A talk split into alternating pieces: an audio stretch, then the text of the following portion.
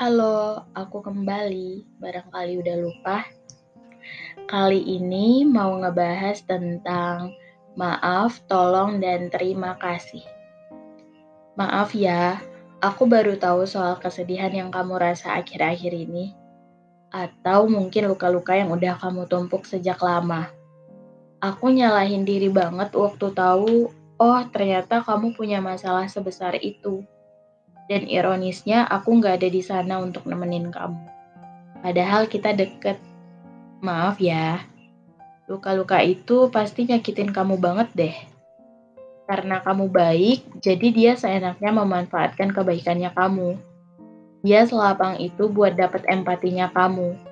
Dan sedihnya, kamu benar-benar terhanyut hanya dengan sepatah dua patah kata darinya. Apa nggak capek ya dia nyakitin kamu terus? Mainin hati orang mulu? Atau karena dia tahu kamu sangat into dia banget, sampai-sampai berani nyakitin kamu segitunya?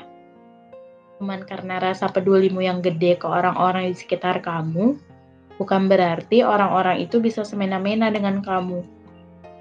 Tolong ya, hargain diri kamu sendiri. Kamu sangat amat berharga hanya untuk dipermainkan. Kalau kamu ngerasa nggak ada yang bisa ngertiin kamu, ngehargain kamu, coba deh lihat ke dalam dirimu sendiri. Karena tuh ya, sebenarnya di dunia ini diri kamu sendirilah yang paling berharga, yang paling ngertiin kamu, yang tahu perasaan kamu gimana, jadi sekali-kali peluk diri sendiri ya. Cerita ke diri sendiri kalau kamu udah nggak kuat atau emang kamu sedang selelah itu. Pasti dia ngerti kok. Karena kan itu kamu. Iya, kamu sendiri.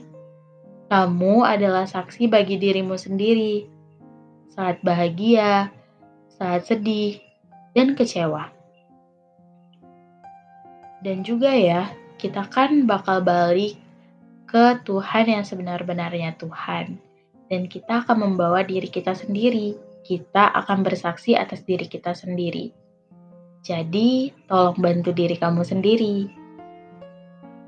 Dan terakhir deh, terima kasih sudah sekuat ini. Kamu bisa bertahan sampai detik ini aja udah sesuatu yang luar biasa loh. Kalau bukan kamu, apa orang lain bisa bertahan sejauh ini? Three magic words yang sebelum diucapkan ke orang lain, ada baiknya diucapin ke diri sendiri dulu. Maaf, tolong, dan terima kasih.